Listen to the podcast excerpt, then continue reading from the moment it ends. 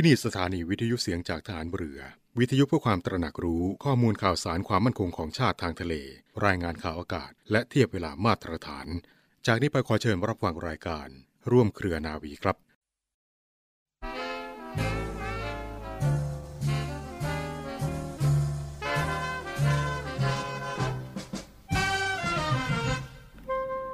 คนดีทำให้คนอื่นดีได้ หมายความว่าคนดี ทำให้เกิดความดีในสังคม คนอื่นก็ดีไปด้วย ความเลวนั้นจะทำให้คนดีเป็นคนเลวก็ยาก แต่เป็นไปได้ ถ้าคนดีเข้มแข็งในความดี จะให้คนเลวมาทำให้คนดีเป็นคนเลวยากสำคัญอยู่ที่ความเข้มแข็งของคนดี พระราชดำรัสของพระบาทสมเด็จพระบรมชนกาธิเบศรมหาภูมิพลอดุลยเดชมหาราช บรมนาถบพิตร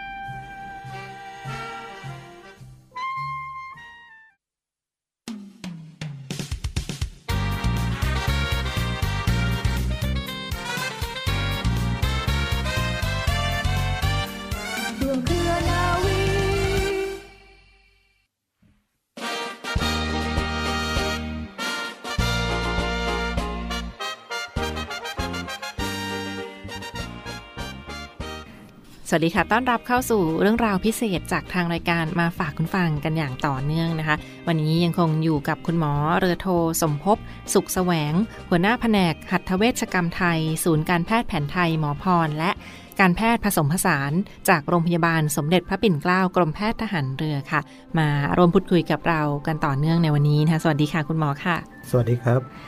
ค่ะซึ่งเรื่องราวที่จะมานำเสนอกันในวันนี้ค่ะ ก็ยังคงเป็นเรื่องราวของโรคออฟฟิศซินโดรม กับศาสตร์ของการรักษาโดยการแพทย์แผนไทยหรือนวดไทยนะคะซึ่งตอนที่ผ่านมาคุณหมอก็ได้กรุณานำเสนอถึง ประเด็นของอาการออฟฟิศซินโดรมที่เราน่าจะรู้จักกันมาก่อนแล้ว แล้วก็อาการของโรคต่างๆ ในคนวัยทำงานยุคปัจจุบันนะคะรวมทั้งการดูแลรักษาสุขภาพในเบื้องต้นด้วยการรักษาแบบแพทย์แผนไทยหรือว่าการนวด แบบไทยนั่นเองนะ ก็ช่วยในการบรรเทาความเจ็บปวดของอาการออฟฟิศซินโดรมได้ ซึ่งก็มีทั้งการรักษาด้วยการนวดแบบแผนไทยและการใช้ยาสมุนไพร และก็อาหารการกินรวมทั้งการปรับพฤติกรรมในร่างกายเพื่อเพื่อให้ธาตุในร่างกายเข้าสู่สภาวะสมดุลนะคะนั่นก็เป็นศาสตร์ของการแพทย์แผนไทยรวมทั้งการดูแลรักษากับกลุ่มอาการออฟฟิศ ซินโดรมที่ผ่านมาค่ะ วันนี้ขออนุญาตเรียนถามคุณหมอเพิ่มเติมถึงประเด็นในการรักษาด้วยศาสตร์ของการแพทย์แผนไทย เห็นว่ามีทฤษฎีทางการแพทย์แผนไทยที่เขามีการวิเคราะห์สรีระวิทยาร่างกายของมนุษย์นะเห็นว่ามีทั้งธาตุดินธาตุน้ำธาตุลมธาตุไฟต่างๆ เหล่านี้ค่ะมีวิธีการวินิจฉัยหรือว่าแบ่งระบบร่างกายของมนุษย์เป็นอย่างไรบ้างคะเรียนเชิญค่ะคุณหมอค่ะ ครับสำหรับการรักษาด้วยศาสตร์ของการแพทย์แผนไทยนะครับ ตามทฤษฎีของการแพทย์แผนไทยนะครับ ได้จัดเรื่องของระบบสิริระของร่างกายของมนุษย์ไว้นะครับ ซึ่งประกอบด้วย4ธาตุด้วยกันนะครับธาตุดินลักษณะของธาตุดินเนี่ยจะเป็นตัวแทนของของแข็งนะครับ หรืออวัยวะที่มีลักษณะคงรูปในร่างกายของเรานะครับ ทางแพทย์แผนไทยจะแบ่งออกเป็น 20 ชนิดด้วยกันนะครับ 2. ธาตุน้ำนะครับธาตุน้ำมีลักษณะเป็นของเหลวนะครับ สามารถไหลเวียนในร่างกาย อาศัยธาตุดินเพื่อคงอยู่ และก็อาศัยธาตุลม เพื่อเป็นการเคลื่อนที่นะครับซึ่งธาตุน้ำก็จะมีอยู่ 12 ชนิดนะครับ 3. ธาตุลมนะครับธาตุลมลักษณะของธาตุลมคือลักษณะของพลังหรือการเคลื่อนที่ได้นะครับ ซึ่งเป็นสิ่งที่ทำให้ร่างกายเราสามารถเคลื่อนไหวได้ จะมีอยู่ 6 ชนิดด้วยกันนะครับ 4. คือธาตุไฟนะครับ ลักษณะของธาตุไฟคือจะมีการเผาผลาญนะครับ หรือให้ความร้อนทำให้ธาตุดินในร่างกายของเราเนี่ยอุ่นขึ้นนะครับ ซึ่งทำให้เกิดกลไกการทำงานของร่างกายของเรานะครับ ซึ่งธาตุไฟก็มีอยู่ 4 ชนิดด้วยกัน ซึ่งธาตุทั้ง4เนี่ยนะครับที่กล่าวมาปกติแล้วเขาจะอยู่ร่วมกันอย่างสมดุลในร่างกายมนุษย์นะครับ หากมีธาตุใดธาตุหนึ่งที่ทำงานผิดไป ก็จะทำให้ธาตุที่เหลือขาดสมดุลนะครับ ในการทำงานไปด้วย และก็แสดงออกมาในรูปแบบของการเป็นโรคต่างๆ ให้เราเห็นนะครับ พูดถึงอาการของออฟฟิศซินโดมในทางวิชกรรมไทยนะครับ เราจะได้วินิจฉัยจากการขาดสมดุลของธาตุทั้ง 4 ในร่างกายเหมือนกันนะครับ โดยธาตุที่ร่างกายได้รับผลกระทบในอาการของออฟฟิศซินโดมก็คือธาตุดินส่วนที่กระทบก็คือส่วนของกล้ามเนื้อกับเส้นเอ็นนะครับธาตุน้ำนะครับ ส่วนที่กระทบก็คือเรื่องของเลือดนะครับ ธาตุลมนะครับ สิ่งที่กระทบคือลมที่พัดเบื้องล่างสู่เบื้องบน หรือลมที่พัดจากเบื้องบนลงสู่เบื้องล่าง และก็ลมที่พัดทั่วกายนะครับธาตุไฟนะครับ ก็คือสิ่งที่กระทบก็คือความอุ่นของร่างกายนะครับ หรือก็เรียกอุณหภูมิของร่างกายนั่นเองนะครับ ถ้าจะอธิบายนะครับในในการอธิบายอย่างคร่าวๆนะครับ เมื่อร่างกายและ ของเราเนี่ยอยู่ในท่าทางที่ไม่เหมาะสม หรืออยู่ในอิริยาบถทที่นานๆจนเกินไปนะครับ จะทำให้กล้ามเนื้อส่วนใดส่วนหนึ่งเนี่ยทำงานหนักมากเกินไป จะเกิดอาการหดเกร็งขึ้นนะครับหดเกร็งขึ้น การหดเกร็งของมัดกล้ามเนื้อนี่เองนะครับ จะเกิดการขวางการเคลื่อนที่ของธาตุน้ำและธาตุลมนะครับทำให้ไม่สามารถเคลื่อนที่ได้สะดวก พอนานๆเข้านะครับ บริเวณที่ขวางการเคลื่อนที่ของธาตุน้ำธาตุลม ก็จะส่งผลกระทบ ต่อธาตุไฟหรืออุณหภูมิบริเวณนั้นนะครับทำให้บริเวณนั้นมีอุณหภูมิที่สูงขึ้น หรือเกิดการอักเสบนั่นเองนะครับ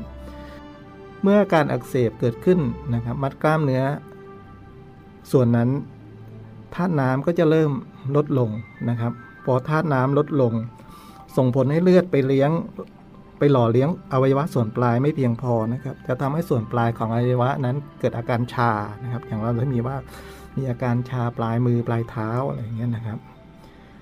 สุดท้ายนะครับเมื่อเกิดอาการพวกนี้นานขึ้นนะครับธาตุน้ำก็จะขาดเริ่มขาดไปนะครับ แล้วก็ธาตุลมบริเวณนั้นจะเริ่มมากขึ้น จะทำให้เกิดมัดกล้ามเนื้อบริเวณนั้น หรือธาตุดินในบริเวณแข็งตัวมากยิ่งขึ้นนะครับ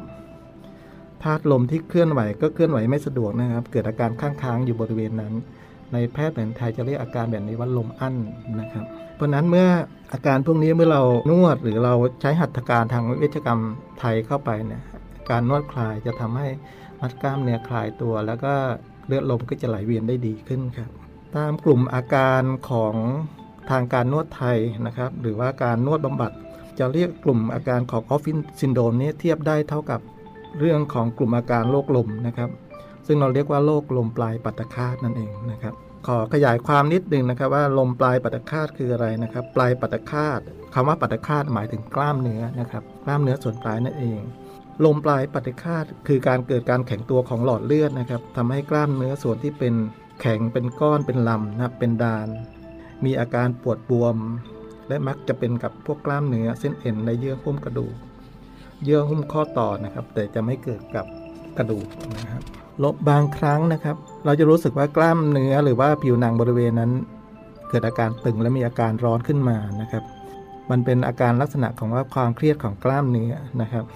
เกิดภาวะเครียดจากการทำงานที่หนัก หรืออยู่ในอิริยาบถทที่ไม่เหมาะสมนานเกินไปนะครับ ส่งผลให้มัดกล้ามเนื้อ เกิดการหดตัวและเกร็งตัว การหดเกรงของมัดกล้ามเนื้อนั่นเองนะครับจะไปบีบหลอดเลือดที่มาเลี้ยงกล้ามเนื้อบริเวณดังกล่าวนะครับทำให้เลือดมาเลี้ยงกล้ามเนื้อบริเวณนั้นได้ไม่เพียงพอ ดังนั้นเมื่อนวดคลายกล้ามเนื้อบริเวณนั้นจึงจะพบเส้นใยนะครับ เป็นเส้นใย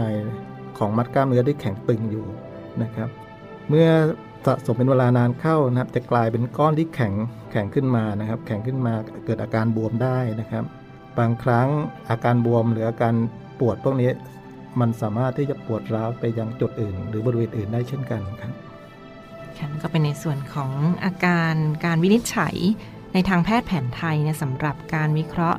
ทั้งธาตุต่างๆดังที่คุณหมอได้กล่าวไปสรีระ วิทยาร่างกายของมนุษย์ทั้งธาตุดินธาตุน้ำธาตุลมธาตุไฟที่ถ้ามีความผิดปกติจุดใดจุดหนึ่งค่ะ ก็จะอาจจะทำให้ขาดสมดุลในการทำงานกับระบบอื่นนั่นคือส่งผลกระทบได้ต่อเนื่องเช่นเดียวกันนะคะเรียนถามคุณหมอเพิ่มเติมถึงกลุ่มอาการออฟฟิศซินโดรมนะในส่วนของทางการแพทย์แผนปัจจุบันเห็นว่า สามารถเทียบเคียงได้กับโรค ลมปลายปัตตคาต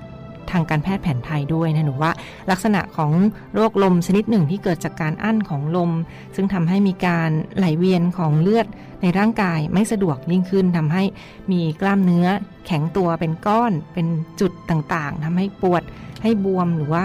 มีความผิดปกติเป็นกล้อนเป็นลำต่างๆ เหล่านี้ เนื่องจากธาตุในร่างกายของเรานั้น ไม่สมดุลอันนี้ถูกต้องหรือไม่อย่างไรคะถูกต้องครับเป็นการเข้าใจที่ถูกต้องอันนี้คือลักษณะที่เราทำความเข้าใจว่า กลุ่มอาการออฟฟิศซินโดมก็เทียบเคียงได้กับกลุ่มอาการของโรคลมทางแพทย์แผนไทย ซึ่งเรียกว่าโรคลมปลายปัตคาตนั่นเองครับค่ะและทั้งหมดก็คือเรื่องราวของการดูแลรักษาสุขภาพจากโรคออฟฟิศซินโดรมหรือว่าอาการปวดคอปวดบ่าปวดไหล่จากการทำงานนะรวมทั้งอาการที่เกี่ยวข้องด้วยกับออฟฟิศซินโดรมและการรักษาด้วยรูปแบบ การแพทย์แผนไทยหรือว่าการนวดแบบไทยนั่นเองนะคะ การรักษาทางการแพทย์แผนไทยในครั้งนี้ค่ะ ซึ่งเรื่องราวที่จะมานำเสนอยังไม่จบเพียงเท่านี้คุณฟังคะเราจะมาพูดคุยกันต่อเนื่องในตอนต่อไปกับโรคออฟฟิศซินโดมและการดูแลรักษาด้วยแพทย์แผนไทยหรือการนวดไทย วันนี้ทางรายการต้องขอขอบพระคุณเป็นอย่างสูงค่ะ คุณหมอเรือโทสมภพสุขแสวง หัวหน้าแผนกหัตถเวชกรรมไทย ศูนย์การแพทย์แผนไทยหมอพร และการแพทย์ผสมผสานจากโรงพยาบาลสมเด็จพระปิ่นเกล้ากรมแพทย์ทหารเรือนะคะ กรุณามาพูดคุยกันในวันนี้และพบกันใหม่ในโอกาสหน้า สวัสดีค่ะ สวัสดีครับ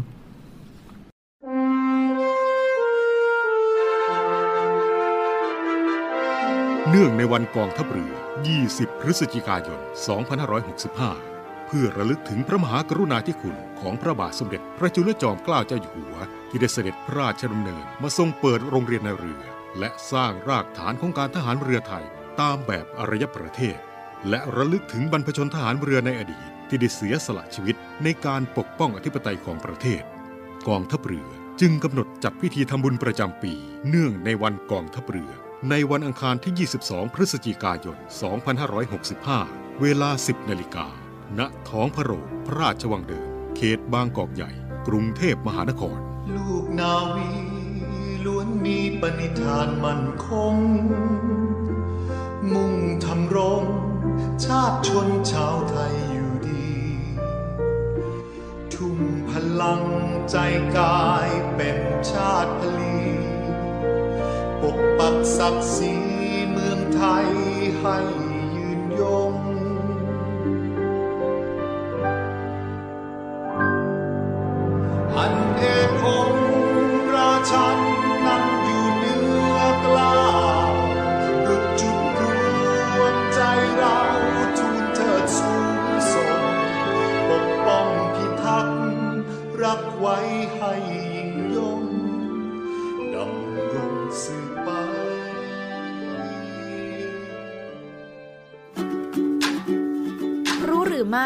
10 วิธีแก้อาการแคร์คำพูดคนอื่นมาก กลัวคนอื่นไม่ชอบค่ะ ตามธรรมชาติแล้วนะคะ มนุษย์ทุกคนล้วนมีพื้นฐานในด้านของความต้องการเหมือนกันหมดค่ะ โดยหนึ่งในพื้นฐานของความต้องการของมนุษย์ คือการได้รับความรักและการยอมรับจากบุคคลอื่น ความต้องการนี้ไม่ได้เกิดขึ้นเพียงเพราะอารมณ์ความรู้สึกเท่านั้นนะคะ แต่มันเป็นสิ่งที่เกิดขึ้นตามธรรมชาติของมนุษย์ตั้งแต่สมัยดึกดำบรรพ์ค่ะ และยังคงเป็นเช่นนี้มาจนถึงปัจจุบัน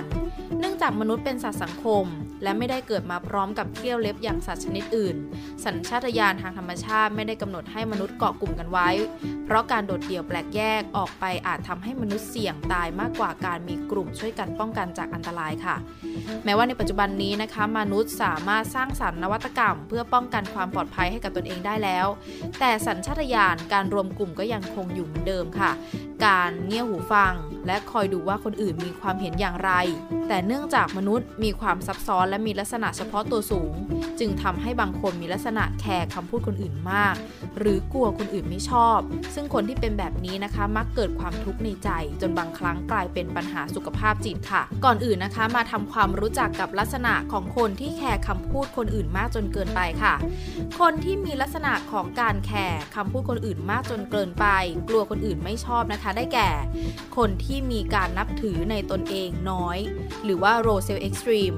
ซึ่งมีโอกาสที่จะอ่อนไหวไปกับความคิดของคนอื่นได้มาก เพราะว่าตนเองก็มีความสงสัยในตนเองเช่นเดียวกัน หรืออีกลักษณะหนึ่งนะคะ คือบุคคลที่มีความวิตกกังวลในการเข้าสังคมค่ะ ซึ่งพื้นฐานแล้วมักเป็นคนที่กลัวการประเมินตัดสินจากคนอื่น จึงมักจะหลีกเลี่ยงสถานการณ์ที่ต้องไปพบเจอผู้คนมากมาย เพราะต้องการหลีกเลี่ยงการถูกประเมินหรือการถูกตัดสินจากบุคคลอื่นนั่นเองวันนี้นะคะรู้หรือไม่ขอนำบทความเกี่ยวกับ 10 วิธีการเลิกเป็นคนที่แคร์คำพูดคนอื่น กลัวคนอื่นไม่ชอบมาบอกเล่าให้ทุกคนได้ฟังกันค่ะ ประการแรกเลยนะคะ คือการเข้าใจและการยอมรับความจริงของชีวิตค่ะ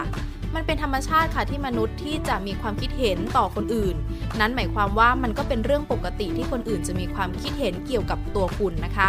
ซึ่งความคิดเห็นเหล่านั้นบางครั้งก็อาจจะตรงกับความคิดของคุณ แต่บางครั้งมันก็อาจจะเป็นเพียงมุมมองหนึ่งของเขา ซึ่งอาจจะไม่ได้ตรงกับตัวคุณเลยก็ว่าได้ค่ะ 2. หันมาโฟกัสกับปัจจัยที่ควบคุมได้ก็คือตัวคุณเองค่ะ เลิกให้น้ำหนักกับปัจจัยที่ไม่สามารถควบคุมได้ แล้วหันมาใส่ใจกับตัวของคุณเอง โดยเริ่มต้นจากการฝึกควบคุมร่างกายก่อนนะคะ เช่น การฝึกทำสมาธิ การฝึกหายใจ โดยการอาจจะเป็นการเล่นโยคะก็เป็นได้ค่ะ 3. ทุกคนล้วนมีข้อผิดพลาดกันทั้งนั้น และมันจะเป็นอะไรไปล่ะ แม้ว่าทุกคนอยากจะเป็นคนที่ perfect แต่ในโลกใบนี้นะคะไม่มีใครค่ะที่สมบูรณ์แบบไปซะทุกอย่าง ทุกคนล้วนมีข้อผิดพลาด และมีข้อบกพร่อง ดังนั้นจึงไม่ได้มีแค่ตัวคุณที่ไม่ perfectและก็ไม่เห็นจะเป็นไรถ้าจะไม่ perfect นะคะ ข้อที่ 4 ฝึกทำ self-reflection หมั่นพูดคุยกับตัวเองค่ะ และตั้งคำถามเพื่อพัฒนาความมั่นใจในตัวคุณเอง ซึ่งบางทีนะคะอาจจะตั้งคำถามยากๆบ้างเช่น ฉันเป็นคนแบบไหน อะไรบ้างที่เป็นสิ่งสำคัญสำหรับฉัน ฉันมีความสุขกับอะไรนะคะ พยายามอย่าตำหนิ วิพากษ์วิจารณ์ตนเองบ่อย หันไปใส่ใจกับความเป็นจริงของตนเอง และมองมันให้ชัดจะได้ไม่หวั่นไหวเวลาถูกคนอื่นวิพากษ์วิจารณ์ค่ะ 5. เลือกแคร์คนที่ควรแคร์ไม่จำเป็นต้องแคร์ทุกคนค่ะเผื่อคุณยังไม่รู้นะคะ คุณควรรู้ได้แล้วว่าคุณไม่จำเป็นต้องแคร์ทุกคนบนโลกใบนี้ค่ะ อย่างเช่น คนแปลกหน้าที่เดินเข้ามาหาคุณ ว่าทำไมคุณดูไม่ยิ้มแย้มแจ่มใสเลย คุณก็ไม่จำเป็นต้องเก็บมันมาคิดนะคะ เพราะเขาไม่ได้รู้จักอะไรในตัวคุณเลย แคร์คนที่สำคัญในชีวิตค่ะ เช่น คนในครอบครัว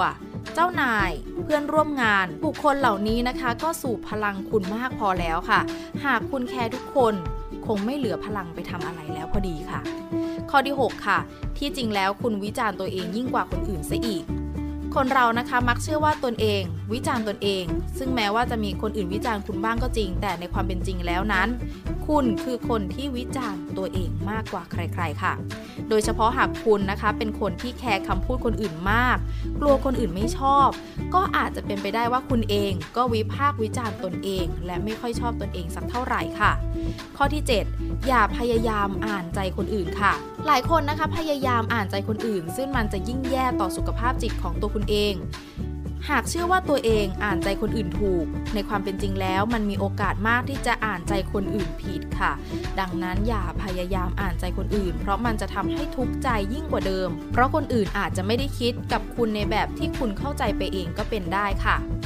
ข้อที่ 8 นะคะ เลือกอยู่กับคนที่ใจกว้าง สนับสนุนและยอมรับคุณอย่างที่คุณเป็นค่ะ การอยู่ท่ามกลางคนที่มีความคิดลบๆ ไม่ว่าจะเป็นคนในครอบครัวหรือเพื่อนล้วนสร้างความเจ็บปวดทางใจให้กับคุณได้ทั้งสิ้นค่ะ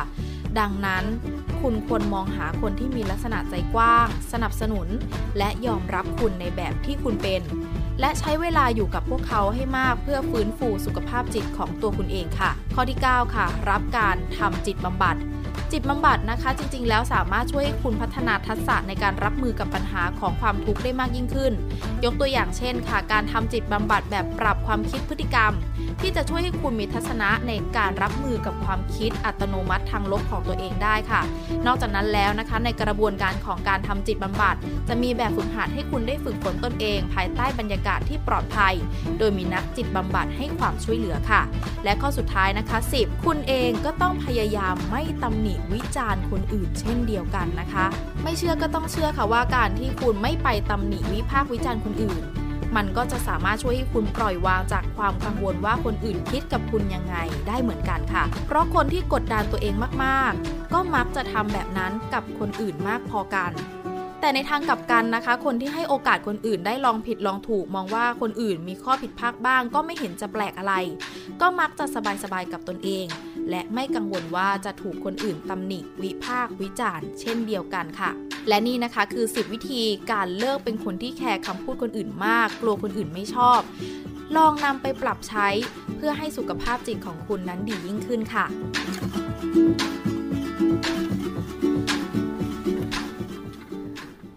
ปิดท้ายกันที่ในส่วนของกองทัพบบกกันบ้างฟังคะเป็นเรื่องราวของทหารออนไลน์ในครั้งนี้นะคะก็มีการขยายระยะเวลารับสมัครทั้งหมดเป็น 5 เดือนคือต่อไปถึงเดือนมกราคม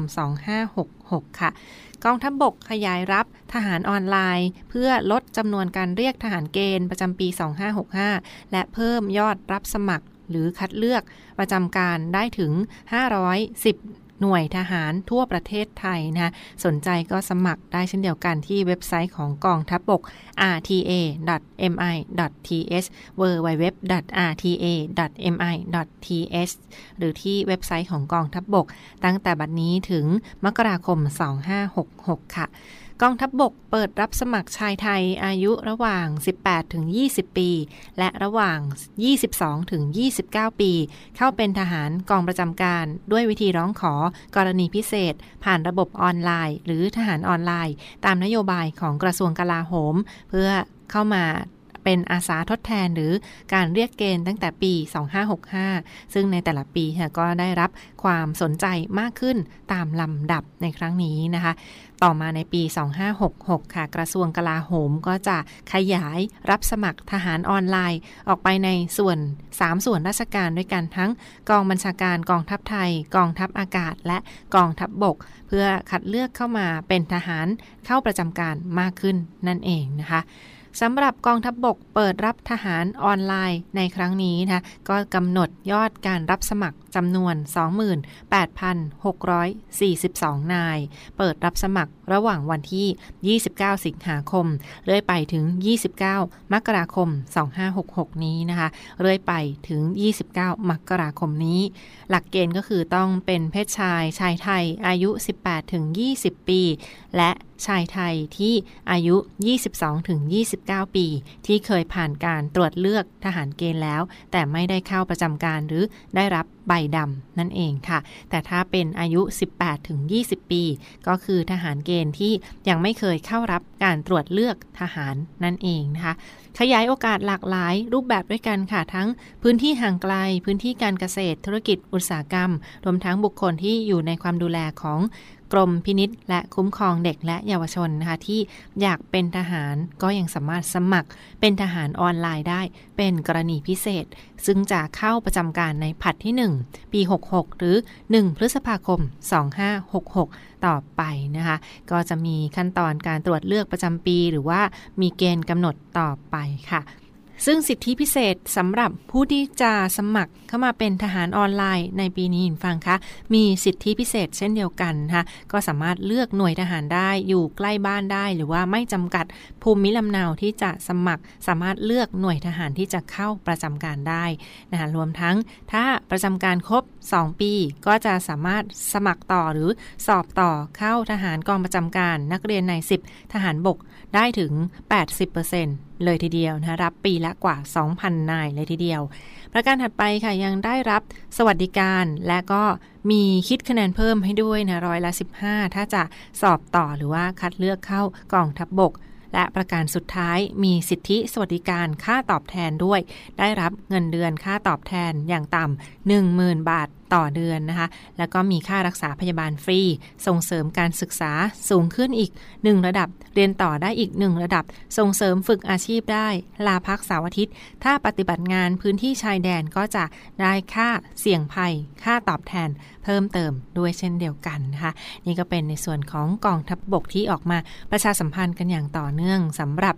โครงการทหารออนไลน์ ซึ่งเปิดรับสมัครตั้งแต่บัดนี้ถึงเดือนมกราคมปี 2566 ดูรายละเอียดเพิ่มเติมได้ที่เว็บไซต์กองทัพบบก www rcm66.rta.mi.th หรือคลิกค้นหาคำว่าทหารออนไลน์ค่ะ และทั้งหมดคือเรื่องราวจากรายการที่มาฝากทุกท่านกันในวันนี้ วันนี้เวลาหมดลงแล้วลาไปก่อน สวัสดีค่ะ